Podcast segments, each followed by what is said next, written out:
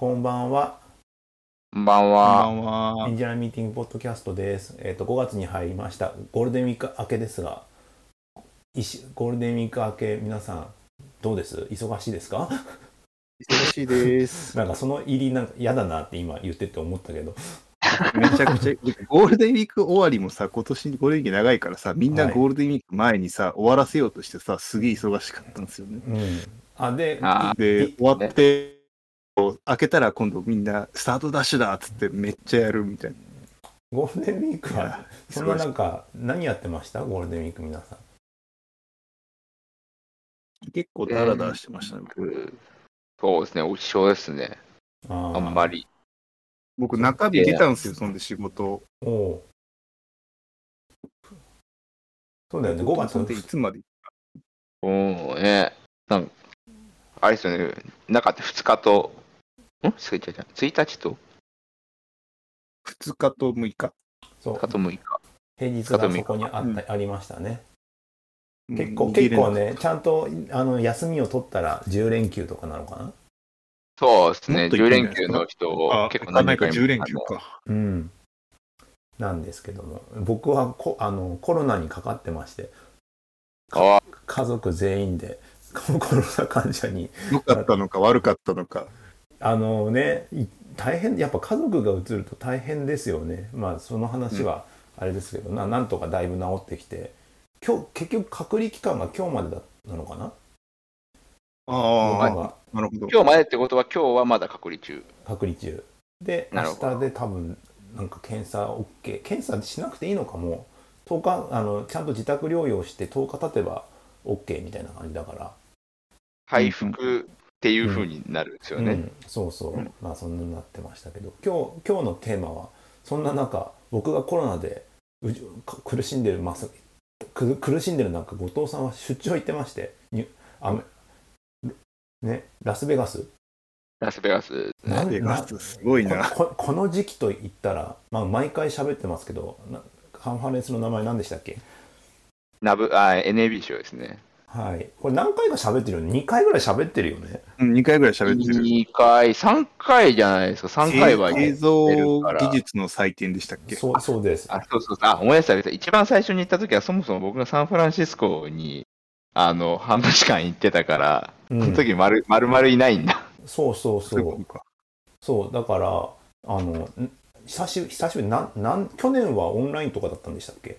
去い年だっ、た？やえっ、と、オンラインでなんかやるみたいな話とか出てたけど、結局、その去年10月にやろうとしてたやつも、ちょっと無理だねってなって、4月、今年の4月に延期して、リアル開催したみたいな。ああああ、えだでもからややれたんだからすごいよね。いいつぶり？もう、なんだ？いそうなんだ？3年経ってますね。にあの前のレポート、スライドシェアで見てたら2019になってたから、えじゃあ、まあでもそうでしょうね。2021が丸々なかった。出張2020始まってすぐコロナですもんね。うん、出張したのは、コロナ明けで初めてなんですか、後藤さん。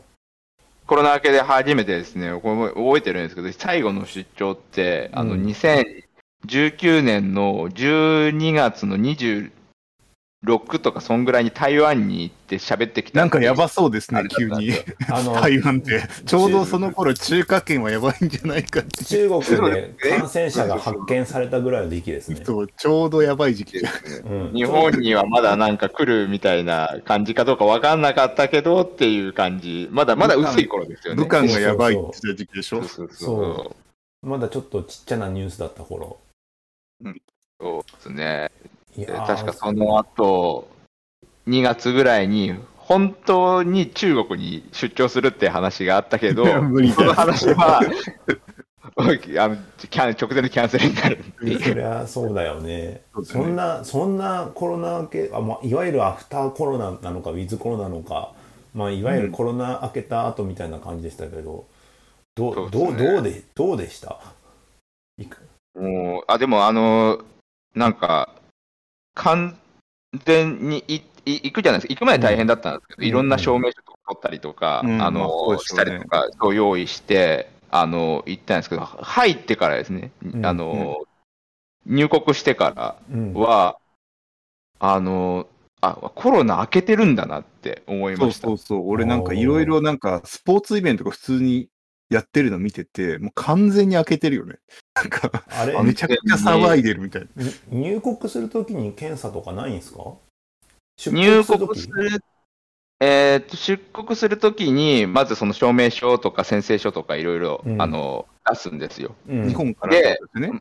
そうそうそうそうそう。で、それは、あのーチケット買った航空会社から、あのーで、まずそれ見せて、で、あのーもちろん返されて、それは。うんあのーえーあの入国するときに、まあ、ボーダープロテクションのところで、あのまあ、もう聞かれたら出出さなきゃいけないし、うんうんいう感じになってなんかあいてつ、厳しそうだね、この時期。なんかどういう質問してくるんだろうって思っちゃった。あでも、あのう僕もそうどういう質問されるんだろうって、うんあの思ってたんですけど、なんかあの全然普通の質問で、むしろなんかあの何しにあ、目的は何かって、まあ、普通に質問されるじゃないですか。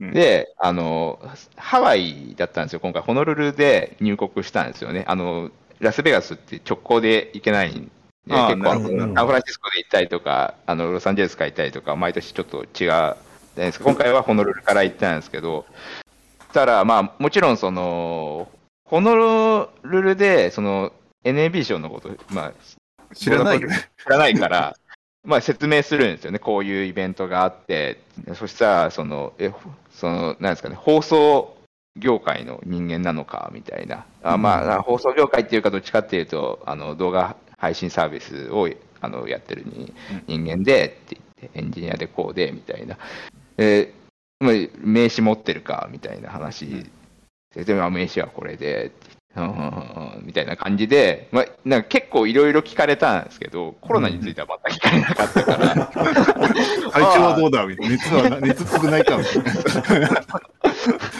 ああ、なあれって意外、意外、意外と、意外とこっちかみたいな感じで入りましたね。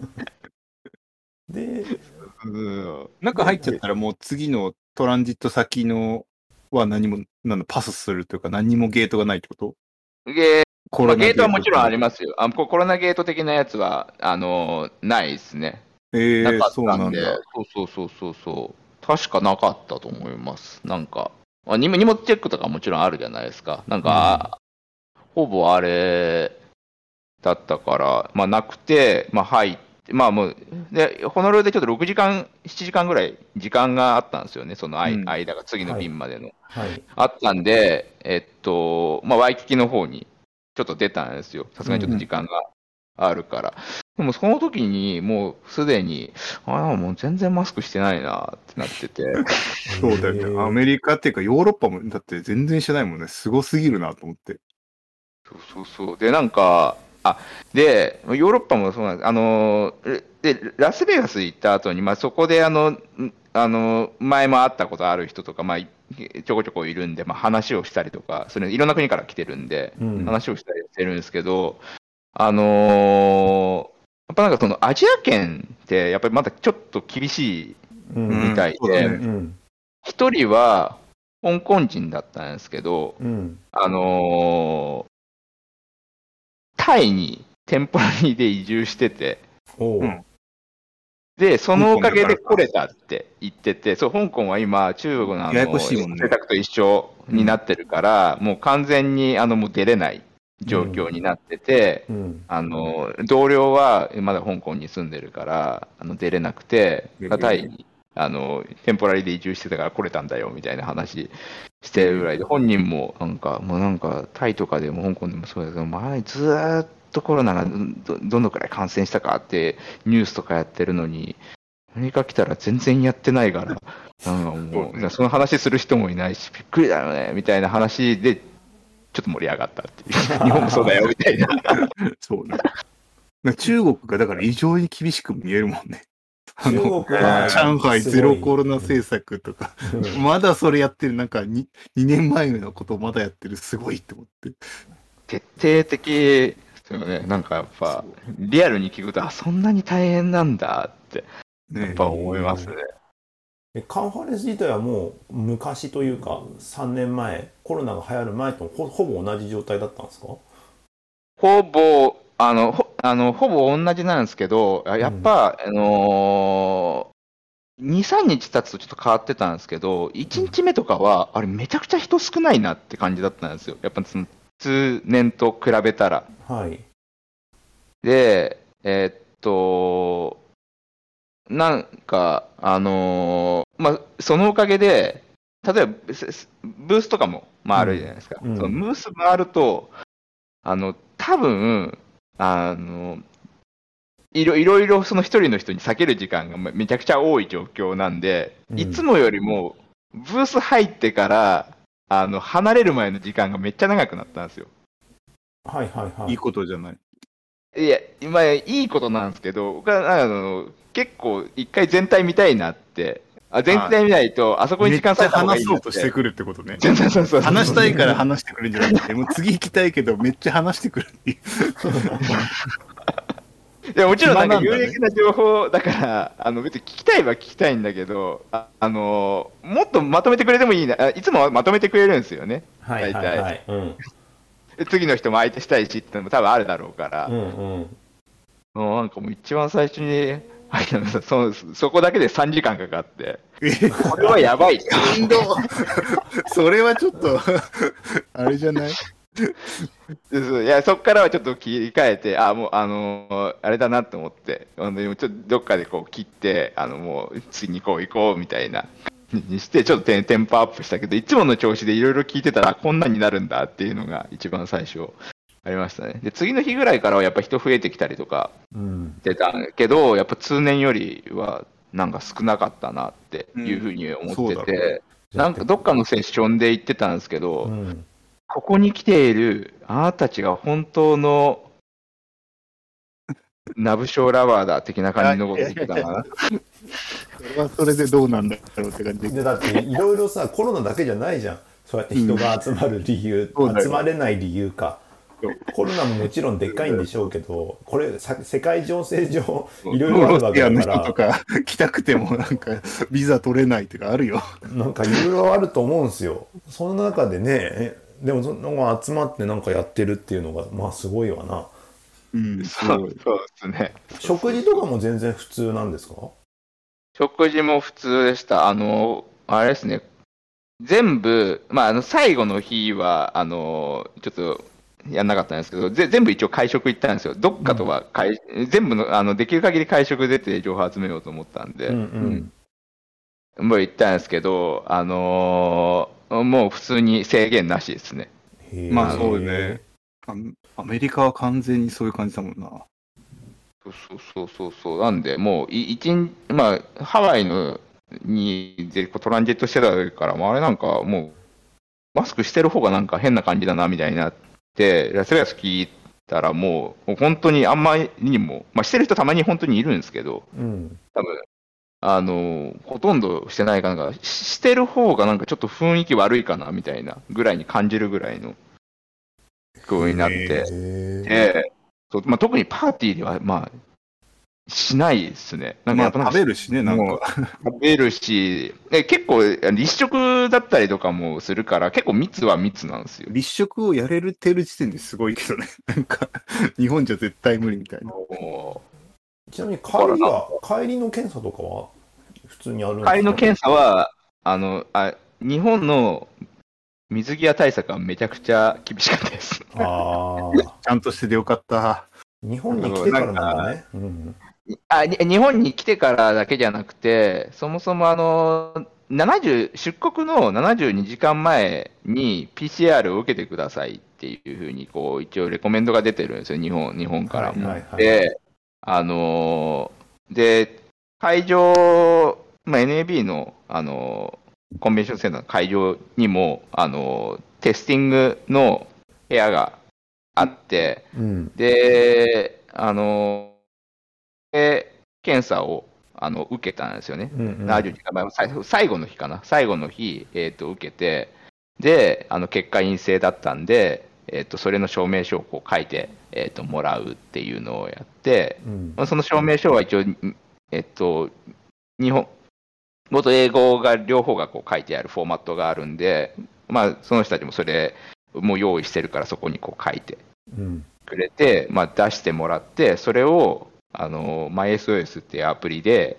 あの、日本に入る前にうん送っておい、あの、写真撮って送っておいて、それで OK が出てれば、みたいな感じで、そうそうそうそうそうそう。えで、それだったら、そのまんま、あの、あれですね、あの、まあ、接種証明書とかも送ってるんで、接種証明書と、その何時間、2時間の陰性証明書と、みたいな感じで、こう送って、で、全部 OK になると、一応、み緑色になるんですね、画面自体が。はいはい。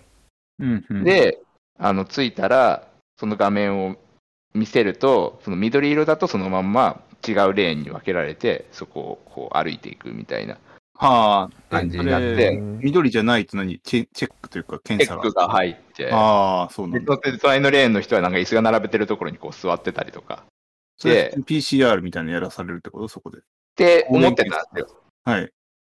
思ってたんですけど、その後、きっちり PCR 検査されたんで、それではなかったです。多分なんか別のことを多分、あそこではどういうこと？されてるんだと思ってて、後でもう一回やんなきゃいけないってことだから入国してから。入国してからそう。で、全員やるってこと？全員。ええで、あのー日本で、えーっと、日本に出るときも、そもそも、えーっと出国の1日前、24時間じゃなくて、出国日の1日前の24時間の間に、あのー PCR を受けて、それが陰性だって証明しなきゃいけないっていうのがあるんですけど、でアメリカの72時間の間にっていうのは、両方とも、あの、腹の方でやるタイプのはいはいはい。やつだったんですよね。で、うんで日本に帰ってきたやつは多分、た多分簡易だからだと思うんですけど、唾液のパターンだったんですよ。ああ、なるほどね。へで、それを計抗原検査3の方じゃない回やるみたいな。それなんか、あ、そうなの？かなすぐ出るやつ。PCR もすぐ出るか。出る出る。あもう全部即日のやつでしたもん、うんその、1週間の間に結局3回受けたんですけど、その出国するときと帰国するときと帰国しして、えーっと、実際に日本に入国する直前のやつと。ーはいはいはい。お前が、で、最後のだけ唾液で、全部、まあ、その、その日のうちに全部出るやつ。で、唾液でこうやった後で、あの、ここで待っててくださいって言われて、椅子に座って、大体1時間ぐらい待った気がしますね。ああ、結構待へつ。そうで、呼ばれたら来てくださいって言って、順番にブワーって呼ばれるんですけど、ドキドキしながら。それ、それアウトだったらどうなんの？もうアウトだったら多分、ホテル隔離あれじゃないですか、ホテル隔離なのか、自宅待機なのかな、公共のあれを使わずにみたいなやつとかなのかなって思って、まあさすがにアメリカに返されるはないとは思う。そう、アメリカに返せないもんね。アメリカもだって拒否されるでしょ。お前は無理だって。そう。まあなんか、あの、一応それで、あの、陰性だったから、あの、あれですね、大丈夫で。あ、もしかしたらあれですね、あの、さっきの、えーっと、緑になってなかった場合は、なんかそもそも自宅待機の期間を設けられなきゃいけないから、それの、あれかもしれないですね、処理手続きとかかもしれああ、ない。どこにいますとか、連絡先これですみたいなやつだよね。これですとか、あとなんかその、MyOS のアプリとかでも、えっ、と、こう、あの、え位置を常に連絡してくださいとか、電話かかってきた時は何々してください。なんか、来るんだよね。なんか、なんかそうそれ言ってた、あの、某スペイン人の iOS エンジニアがおんなや、それやらされたって言ってて、なんか、ビデオ通話みたいにさせられるんだって。あ、そうそうそうそう。で、なんかちゃんとそう外の映像を見せろとか言われてたって言って、めちゃくちゃ疑われてるって。本当にいるかどうかを、みたいな本当にい。るか、動画が大丈夫か、本当か、お前か、みたいそうそれは、へあの、その後のなんか説明書みたいなやつにも書いてあったから、多分そそれのやつな気がしますね。ー出したらへそうそう。な。まあ、それは、グリーンだったらそれがなくて、そこをパスすればもう、なんか、自由って感じなんですね。自由って感じで。えまあまあ無事に帰ってきてよかったですね、ですよねそう、でもそう、だからそ、今の聞いてるといけそう感ありますよね、いやすごい。いけそうだと思ってて行けなかったのが僕のゴールデンウィークですからねあ、行こう行こうとしてたんですか、どっか。いやいやいや行こうっていうのはああれですよあのマスクとかじゃないけどそんなになんか感染対策しなくてもどうにかなんじゃねえのって思ってたところでああ、気の緩みですね。気の緩み系の話ですよ。ちなちなみに後藤さんあのカンファレンス自体の内容的にはどうだったんですか、なんかすごい進歩してたとかあるんですかね、うん。その3 3年年のぶりっていう。歳月。そうそうそう。進歩はやっぱ、まあ、しして、してましたね。あの、情報はなんか、ちょっと、あの、今度、えあの、共有会とかもちょっとするんですけど、あ、なんか、今日、今日一瞬だけあれなんですよね、その、ちょっと、今、スマートテレビやってるか、スマートテレビ向けでこういう話題あったよって、あの、共有したんですけど、うん、あの、普通に時間が漏れたんで、あ、削んなきゃいけないんだなって。それはいつものことじゃないいつもの しかももったいぶってるし。スライドだとなんか200トピックス的な枚とかうん300枚とかあるんでしょ。そいや、300枚はさすがに、あれでしょ。わかるでしょ。う。なんかトピックス的な話とかなんかそう、なんかありま、したか？ここはすごい新しいみたいなの聞きたいよね。うん。そうっすね。なんか、あ、ああそう、あのー結構、そのインターネットで動画配信すると、あの、そもそもユニキャストで、まあ、コネクションレスじゃないから、ユニキャストでこう、あのー動画配信されるじゃないですか。うんあのインターネットの場合って。なんで、あのーまあ、負荷が、あの、かかるから、あの、どうしてもその、地上波の放送と違って、あのー最大接続数すごく気にしなきゃいけなかったりとかするけど、なんかあのーまあ、マルチキャストできたらいいよねって、あの話は結構なんか前から相手に、多分2019年の時にも多分その話ちょっとしたと思うんですけど、うん。あの、ビットトレント的なやつですか？ビットトレンド、やつの、ああ、そうか、あの、あれですね。まあ、要はそのマルチキャストで、こう、ガーって、あのーまあ、ブロードバン、あキャスト的にガーって配信して、で、そうするともうそんだけで、まあ、インターネットにフィードしてるみたいな感じになって、まあ、どこかでマルチキャストからユニキャストにコンバートして、まあ、それもしかしたら ISP かもしれないし、みたいな、どっどっかでとにかくコンバートして、で、そこから、あのー先は、あのーまあ、アプリケーションとか、テレビとかからは、あの、ユニキャストでこう撮ってるみたいな状況に、こうすると、あのーそこ前の間の負荷は全然気にしなくて、あとはもうララストワンマイルだけを気にすればいいみたいな世界観がこう出来上がるなっていうのはなんかあって、ヨーロッパの DVB っていう、あの DVB のインターネットの仕様とかでも、あの、そういうあの仕様考えましたとか、あの、いくつかやってたりとかしたんですよね。うんうんでもなんか今回、あのーデバイス、もう SOC に、そのコンバートする機能を乗っけようみたいな仕様が出てて、SOC って何です？ソックソックですか？あそうそう、あのーシステムオンチップですね。うんはいはいはい。CPU とかが乗ってる、うん。あれにこう乗っけようみたいな話が出てて、うん。あなんでかなって思ったら 5G で直接こうつなぐから、もう、じゃあそこに乗っかってれば、その配信って、別になんかどっかでコンバートするっていうより、その端末自体がコンバートしてるから、負荷ゼロじゃないみたいな。ネットワーク負荷でしょ？ネットワークだけどさ、そうそうね端末、端めっちゃ末の方大丈夫かな？熱いみたいな。あ、端末の方はね、端末の方はもちろ。うんんそうそうそう。まあ確かにネットワーク負荷はだけどみたいそうあ、なあ、それな。だからは、5G でマルチキャストしてるってことなんだよね。なワンセグみたいな感じだよね。イメージ。ワンセグ、まあまあ、そうですね。ただなんか 5G って今までなんか、あの、結局 5G の話ってもうラスワンマイルの話だけだよね、みたいな話とかがあったが、そこも飛び越えるのかって思って。もう、なんか、ああの、一応 5G のそのメディア系の、えっと、ワーキンググループのところはなんかそれをあの考えてるって話があって、ああ、なんか、なるほどね。有線ブロードバンドで、そのなんか基地局どうのじゃなくてみたいな話なんですね。そうそうそうもそううそう無線技術でいきなり始まってるみたいな。そう、なんか、あ、なるほどなってなるほどな。もう言ってることはわかるし、なんか、なんなんか、アフリカっぽいなって思っちゃった。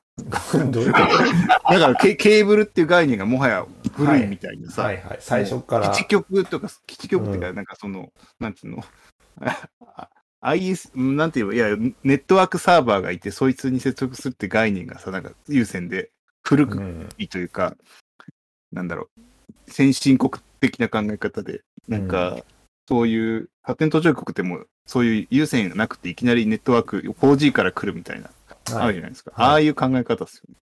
まあまあそうそういうこと。ネットワークはもう無線なんだ。ことねう。んうん。そうネねットワークはまあそうね、ネットワークは無線だ。まあまあそうねファイファイまあ端末で無線ではありました一人一台っていうね話でないんで。で、電波で来るって感じでしょ？いやでもはなんか 5G って言われたらねそうだな、まだはややってるよなって今ちょっと思い出したって感じだよ。うん。なんかうん。5G になってそっすごいか、あとなんかその付加的なうん。元で言うと、あのーなあの今あの、普通のその、インキャスト配信しても、あの CDN とか使って負荷下げるじゃないですか。はい。あのまあ、はい。オリジンにしなければ。うん。で、あの下げるんですけど、あの動画の配信で HTTP ベースでやってるときって HLS とかダッシュでやるんで、あの一回プその再生のせプレイリストとかマニフェストをこう取ってからそこに書かれてるものをこじゅんぐりじゅんぐりだよう順繰り順繰りこう取っていくんですけど、その CDN がまあ負荷ど1個高くなったらマルチ CDN でやりたいよねってうん。あの、話が、あの、出るんですけど、その時に、なんか、その、プレイリストベースで、マルチ CDN すると、やっぱ既存で一回もう再生してる人って、そその CDN 使い続けてしまうんで、うんまあ、セグメント、セグメントっていうか、その映像ファイル、その一個一個に対して CDN をマルチで切り替えれるといいよねって、あの、思ってたんですけど、なんかプそれロキシの CDN がいるみたいなイメージですか？プロキシの CDN っていうか、あのーこいつが裏にマルチ CDN を噛んでて、URL としてはある1個なんだけど、裏の CDN はどれから取るか分かりませんみたいな。あ。そうですね、その手もあるんですけど、あのー今回の場合、クライアントで切り替えればよくないみたいな感じで、あの、裏でいくつかの CDN に対して常にこう情報を取っておいて、符号。遅くなったら、こっちにみたいな感じで、めちゃくちゃアクティブにこう切り替えていくみたいな。あーあー、それわかる。なんか、あ、わかった。なんか、なんかピクチャー要素みたいな感じだね、HTML の。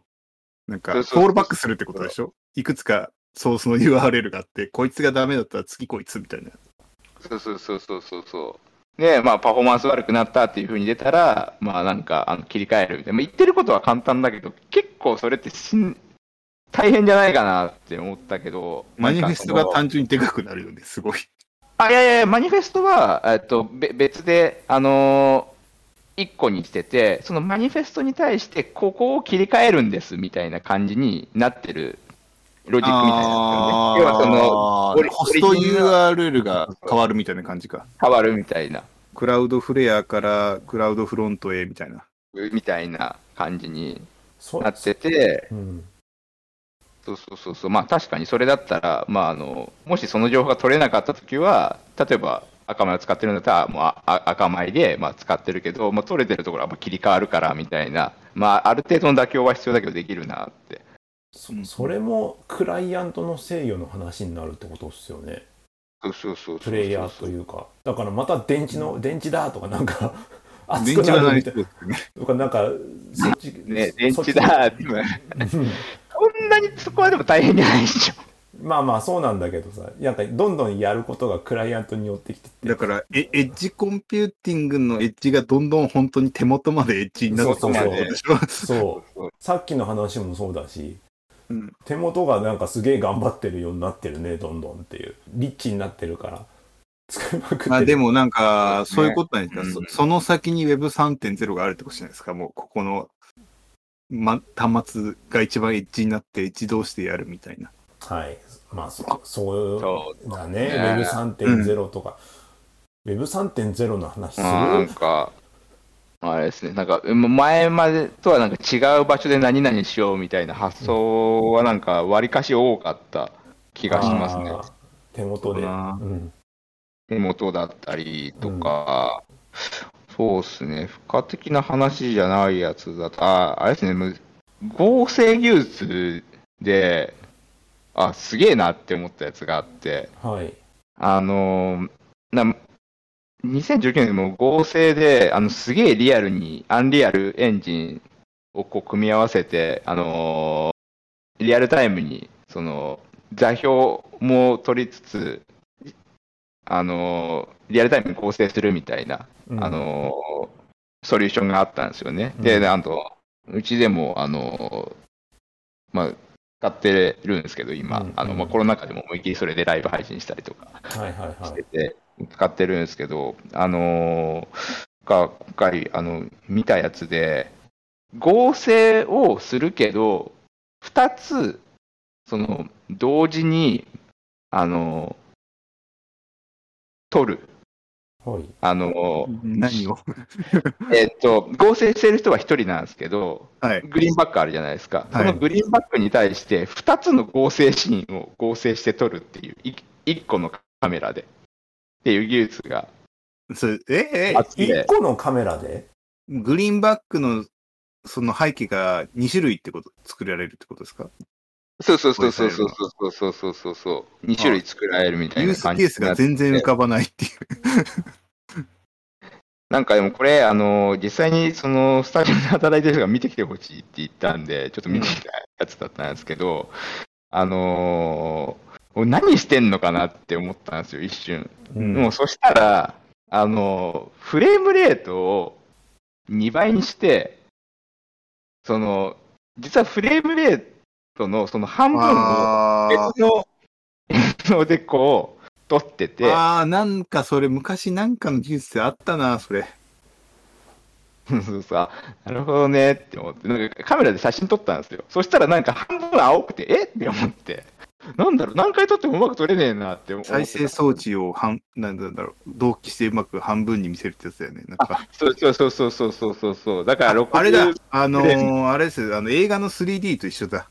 あの、メガネかけると、この、なんだろう、両方で見れるやつあるじゃないですか。こう。はいはいはいはいはい。あの、メガネかけるタイプのシャッター式とかあるじゃないですか。あれってこう、うまく交互に見せてるじゃないですか。そのフレーム倍にして。はい。あれと同じ技術を インターネットで、フレームでやってるとね。え考え方やるとどどうなるのかが全然想何、像つか何なかった。3D、今だと多分何が起こるの？3D は使える 3D なと思ったんですよ。だからうん、3D 映画とかテレビの技術ってそうじゃないですか。その倍人のとこにあって。あれは倍じゃないな。半分にしてるのかな。今の技術は。だから倍にフレームレート上げて、その2倍送って、2つの映像をくれて、それを左右の目で見たら 3D になるとかじゃないですか。左右の目で見たら、いや、3D, 3D ではなかったですね。いや、わかんないけど、あの、ユースケースとしてよ、ユースケースとして。なんか別々だと全くユースケースってわかんないなと思ってそ。のなそのなんかなんか発表というかあれはデモは何をしてたの？そうそう、何をしてたの？それはもう、あの、発表っていうか、もう単純にその場に行って、あの、うんそれが体験できるんですよ。で なんで、目の前に、ユユースケースがわからないんですよ。そうそう。えユースケースっていうかえそこに行くと何ができるの？その体験っていうのはな何が体験できるの？あそこで、えっ、と、自分が、うん。まあ、単純に映れて、うん。うんで、2種類の合成が、あの、その場で自分で確認ができるっていう。2種類の合成がその場で確認できるっていうのはあああのなんだなんかモニターに映ってんの？自分の姿が二つあ、ごめんなさい、ごめんなさい。そうかさっきああれか、えっ、と、カメラが一つっていうふうにそうそうあの、うんカメラは、ごめんなさい、カメラは、あのー、二つなんですよ。複数、複数カムなんですよ。はいはいはいあで、えーっと、その処理自体が、えーっと、1個っていう、あの、形になってて、あのーなんで、えーっと、あなんかあの、合成ってどうしてもその、そそこをフィックスしなかったり、しないといけなかったりとか、制限が多いじゃないですか。はいで、うん両方こう撮りたいみたいな、例えばマルチアングルで撮りたいとか、はいなんかはいそういうはいはいことをあー、なんとなく分かってきたぞ。そうはいそうそうそうそうそう。スイッチングしても合成してるとこが一箇所みたいな感じですか？そうそうそうそうそう。ああ、あの、なるほど。ちょっと、それ言ってくださいよ。もうやっと分かったみたいな。なるほどねだから街並みとかの CG1 個だけどもちゃんとカメラが変わって切り替わってもちゃんと画角がその合成のやつに合わせたような状態になってるっていうのかな？そうそうそうそうそうそなんかあれだよね。ニュース、なんだっけ、ジャパンだ、あの滝川クリステルのあれみたいな感じでしょ？こっちで撮ってると、こっちで撮ってると、両方合成さ、ちゃんと一回でされてるみたいそれ分からんな。じゃあ、例えばわかるああなんかそのどどうしてもその今までは何回かに分けて撮影するみたいなやつが、まあ、1回でこう、まあ、済むってあ話になると、あのまあ、めちゃくちゃあの楽だよね楽だねっていう感じがしますね。なんか、装置としては楽だよね、すごい。合成装置1個で済むからそうそうそう、楽だし、あとああれじゃないですか、やっぱなんかその複数回やるってことは、多分失敗するじゃないですか、うまくつなげなかったりとか。そうね。うん。そうそうそう。だからなんかそういう意味でのなんか、ですよね、なんか、け考慮するところが変わったりとか。電波少年が、こう、横からも見れるって感じだろうね。いやでもなんかなんかなんとかざっくりとはやってるよねだから本当に細かく演出したい時とかなのかなざえざっくり演出したい？なんかさざっくりさカメラは動かしてんだけど CG がさあやふやな動きしてる映像あるじゃんああ、なんか単純に低コストにしたいんじゃないですか？なんか、お手軽になんか低コストで。済むのいやなんかそんなになんか位置がずれても気にしない時はさそれやってんじゃんうんうん。テレビでもなテレビでもっていうか普通に映像でもさそんなになんか位置とかさあのカメラドラマとかだとなんかちゃんとしてないと気持ち悪いとかありそうだけどはい。バラエティーだったらそんなに なんかずれても気にしない感じあるじゃああ、まあ、ぶバラああれですよね、特性ですよね、んうんバラエティーの。そうだからなんか物にはよるんだろうけどなんかすごい、はい。うんなんかちょ細かいところというか本当に自然になっていくなっていうことですよねそうですね、まあ、それも、あのーあれですね、なんかいいろいろこう用意した上でのっていうよりかは、うんまあ、一発でみたいな。ライブで使えるってことだよね。あと、大きいのは。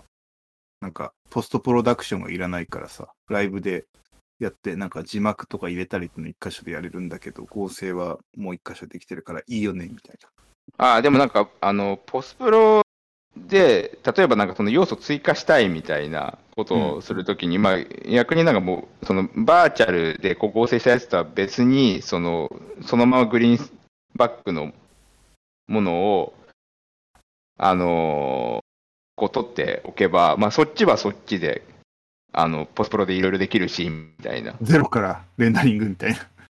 あ、そうそうそうそうそう。いや、まあでもそれは、連載と単行本全然違うみたいな方式だよね。めっちゃかわあめっちゃ綺麗になってるとか。ポストプロでやる。DVD に、ライブで撮ってる配信の時はこれぐらいのやつな、なんだ CD のクオリティなんだけど、DVD にした時めちゃくちゃ良くなるみたいな感じでしょ。ああ、まあでもそういうことも、まあ、あれですよねできるよねできますよね。うん。そうそうそうそうそうそうそう。からうんおとは、あ、ちなみに、接し、あの、あれですね、その、えーっと、その内容そのものじゃないですけど、そういえばテスラはいが、あのーラスベガスの中に、あの、トン地下にトンネルを、あー、でなんだっけなんだっけなんて名前だか忘れちゃった。渋滞緩和のやつだよね。ああ、そうそうそうそうそうそうそう。空港に一直線行けるやつみたいなやつだよね。空空港にも、あの、まあ、その時は繋がってあったと思うんですけど、えーっと、あれか、そのベガスループっていう、あ、そうだ、呼ばれててループだはいはいはい。そうそうそうそう、それ、あのー結構、あのー感が違うの、あの、センセンターと、その、今回、サウサウスじゃないな、あれだウエストか。ウエストと、あの、ノースと、確かセントラルに分かれてたんですけど、うんあの、ウエストとセントラルとノースまでの間がやたら遠いんですよ、うんうん位置が。うんえ普通になんかあの10分ぐらい歩いてるとかかっちゃううん。ぐらい、10分か15分ぐらいかかっちゃうぐらいで、そこの間を、あの、テスラが車でこう乗せてくれるってやつをへやってて、じゃあまだ繋がってないけど、実験で乗せてくれるみたいな感じなんですか、それ。あの空港までは繋がってないんですけど、その間は繋がってるまあ、そういうことだよね。まあ、貫通はしてないんだけど、ホール、ホールが。うん。そうそうそうそうそう。ええー、なんか、あれですね、なんかや、やたやたらそそこだけ未来感があったな、思ったって話なんですけど、そうそうそうそうそう。でもなんか、ウーバーより安くするみたいな話なんですよね、確か。そこにそういう何？タクシー的なインフラをやるってこと？そこで。そうそうそう、しかもまあ自動でやったら、もうより安いよね、みたいな。まあ確かに人いないもんね。うーんそうそうそうそう。で、たまあ、って言ってたんですけど、うんあそう、なんか2年、あさ三3年前ちょっと違うなって思ったのは、3年前の時は確かウーバーで行ってたんですよ。あの、空港からとかも、そっちの方が安いから、うんうん繁華街とかホテルの方にウーバーで行ってたんですけど、タクシーが、その、固定化されてたのなんかや、安くなってて、ウーバーも高くなってたのかな？多分。へえウーバーの利点がなんか全然減ってて、あ使用しなくなってるなって感じが、アメリカですか？えー、そうアメなんだ。リカ。いや、まあ、まあへーその時はラスベガスだけだったから、ラもしかしたら、あれだけど、そのもしかしたら他、どう、どうなんですかね？わかんない。なんか、でも多分他の多分州から来てそうな人も、あれ、ウーバー使わないのとか言って、いや、もう今ウーバー高いんだよとか言って、なんかえ、ー、こう一緒に連れの人にこういうあれなんか話してるみたいなやつとかがあって、なんか裁判してたやつってどうなったんでしたっけ？あの、え、雇員用とか、あの、給料とかの問題で。ああなんかいろいろあった戦ってたじゃないねですか。うん。あれ、確かあれだったんじゃないですか、なんか勝った、気がするんだけど、勝俺った気が、うん。え、え、ウーバーがですか？ウーバーは勝ってた気がするんだけど、違かったっけ？マジっすか？いやでもなんか勝ってココロナもあってなんか状況が分かんないから、タクシーとかがめっちゃ受けるじゃん影響。その結受果ど。ういうふうになったのかでもしかもさ個人だとあれだよね。多分あてか物価とかどうなってました？え？物価。あの要は個人の給給与とかがさどんどん上がってるとかいう話もあるじゃないですか、アメリカ。あだからそういう関係もあるかもしれないし。ー、まあそもそも。物価どうでした？実際行ってっていう。高い高い言われてますが。物価は、物価でも高まあ、ラスベガス自体がなんかそもそもなんかちょっと気が狂ってる気がするから、まあなんかあんまり。でもハワあの、ホノルルは、ホノルルも高いって言われてるけど、めっちゃ高かったなと思って、あのあれなんですよね、あの、ホールフーズ入ったんですよ。うんうん。はい。で、まあ、あの、ちょっとお土産的なものを買おうと思って入ったんですけど、うん。あ牛あたまたまなんかちょっと探してるときに牛乳が目に留まって、牛乳うんパッて牛乳持って帰れいないでしょ、お前いや、もう持って帰れないから持って帰ろうと思ったわけじゃないですよ。単純にあ、牛乳があるなとね、パッと値段見たら8ドルで、えっ？って思ったってえいうー。高いね、それは。え1000円ぐらいすんじゃんみたいな。いや、普通の牛乳でした。あの、あなんかサンフランシスコにいた時も、これ飲んでたなみたいなやつが。ーうん。その時いくらだったんですか？え、その時ですか？うんいやー、8ドルはしてなかった。そんな意5ドル、識してない4ドルみたいな。あ、そう、4ドルとか、なんかそんな感じだったんじゃないかなと思う。いや、まあな、サンフランシスコも高かったなとは、あの、思ったんですけど、こんなアホみたいな値段じゃなかった気がするなって思って。牛乳ってなんかさらにあれでしょ？なんか足りないとかそういう話もあるぐらいなんでしょ？アメリカは急に足りないんですか？うん牛乳値段上がってるえー、だから本当にすごい状態になってるんですけどでやっぱラスベガス行っちゃうとラスベガス自体がもともと高いからよくわからんとそうだね。そうですね。まあでもさ、残念ながらラスベガスでさすがに牛乳見に行かなかったんで、見に行ってれば、なんでなんでビッグマック指数みたいになってるんですか？そう、でもそうですね。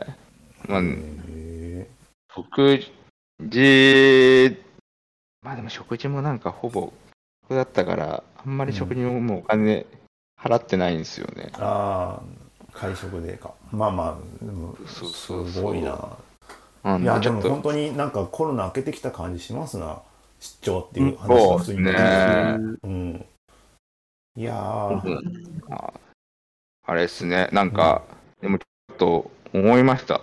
うん。あのー、やちょっと比較してやっぱ、あれですよね、動きがこう取りづらいと、やっぱ遅れるなっていう感じはちょっとやっぱ若干しますよね。なんかこう、こういうのとか、Google I.O. とかも確かあれですよね。なんかいい一部オフラインだけど、オンラインだったりとか。そうだね。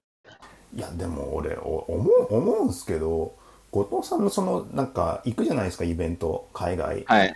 そこの動き方っていうのはなんかノウハウがある気がしてて。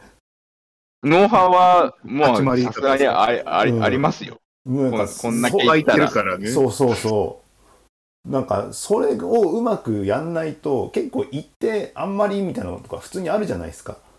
今 GoogleIO とかだったらさ、うんあまあもうなんか担当の人がいて、まあ、そう、そうね。まあ、うん。そう、それはもちろんあると思うけど、それで何何に対しても言えるやつだから。いやなんかなんかさ多分あのー普通の GoogleIO とかさああいうウェブ系のカンファレンスだったらさあの日本,、はい日本の方々が日本法人の方々がもう行ってたりするからさそのつてかなんかでさなんかオフィスツアーとかなんかあったりとかなんかいろいろあるっていうのが多分王道だと思うんですけどはい。なんか後藤さんの動きは結構飛び込み営業みたいなとこやるじゃないですか。そう、そうですね。あのーあ、そう、ツアーでい行くと、やっぱ結構な時間をそこに、やっぱ捉えるし、なんかこれを見せたいみたいなやつもこう入ってたりとかするじゃん。まあ、いいんですよ。いうんいそれももちろんいいし、あのー厳選された情報での濃縮されてる時ももちろんあるうんから、とか、あとはあれですね、あのーあれもあるじゃないですか。やっぱなんかその、日本のことを考慮してしゃべってはもちろん誰もくれないっていうのはいが。あるんで、あ、日本だとここら辺はこういうふうにこうやってるみたいなんで、みたいなふうに補足してくれる人とかが、なんかアテンドでついてくれたりするみたいなやつとかも確かにあるから、なんかそれもそれでいいけど、そのだけどやっぱこ高速じゃないですけど、うんうん。時間とかもこう増えるし、うんなんかそこら辺が、やっぱり両方、両方だなって、メリデメがこうあってっていう感じはするから、うん。そうですね。うん、まあでも、大半はなんかやっぱ、ここここでこう動いて、まあ、聞きたいところにはそその分時間使ってみたいな風にはしたいですね。アテンドとかでどうしてもなんかそこでやっぱ次行かなきゃいけないんだよみたいなうんうん。感じでこう、時間き切らないといけなかったりとかももちろんするんで、うん。そうそうそう。なんかね、なんかそういう、やっぱのが、なんかね、経験値がってことさ、あるだろうから。しかもそれを久しぶりに。経験や経験値はうんまあ、あるでしょうね。うんうんめめっちゃ経験はしてると思うから。そうだよね。まあまあ。そうそう。そうですね。あ、あと、ちょっと変わったやつだと、まあ、変わったって言ってもなんかそんなにあれなんですけど、NAB 賞ってなんかちょっと少し、あれなんですよね。なんかめちゃくちゃその IT に対して最先端かっていうと、ちょっと微妙に最先端じゃなかったりするところがちょっと見え隠れはいはい。してたんですよ。うんうんなんか例えばなんか、さサンフランシスコで DMAX とっていうその別の本当にもうインターネット動画配信に今特化した技術のカンファレンスとかだと、やっぱなんかちょっとサンフランシスコ州がこうしたりとかするんですけど、まだなんか、ですかね、こう、名刺をこう交換してスーツでみたいなうん。感じのところが、こう。しずっとしてたんですよね。ずっとしてたんですけど、今回行ったら、あもう全部 LinkedIn だって思って。ああ、さあすがに名刺は配んないか。ーなそれもなんか、交換したけど。そう大体、あの、じゃあ連絡、こう、ちょっと、あの、あの、してこうね、みたいな感じになった時に、じゃあとりあえずちょっと LinkedIn 開いて、みたいな感じのがすげえ、あの、あ、なんか時代進んだんだなって思っちゃいました。なるほどね。そう、 LinkedIn すごいですね。なんか本当に、めちゃくちゃジャンキーに使ってる人ってやっぱ多いんだなってちょっと思いましたね。多い。ね、海外はすごい。日本はそこまでも、日本でも外資の人はすごい使ってるイメージですね、やっぱり。ああ、やっぱ、Facebook、日本 Facebook つなげるじゃないですか。仕事でも。はいでもやっぱ海外の人でプライベートと仕事ちゃんと分かれてるから、Facebook つなぎたくないから、 LinkedIn つなぐんですよね。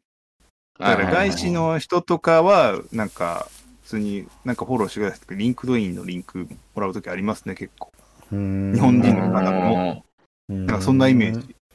なるほど、ね。ありますねうんこう、ちょっとあれでした。あの、前に前進してましたね。放送業界すらも。はい。そんな感じで時間ですかね。はい。お本当だ50分ぐらいですよ。はい。ここまで聞いてくださった皆いやさんありがとうございいいなました。ね、行きた楽いな。しそうだな。行きたいわは。うん。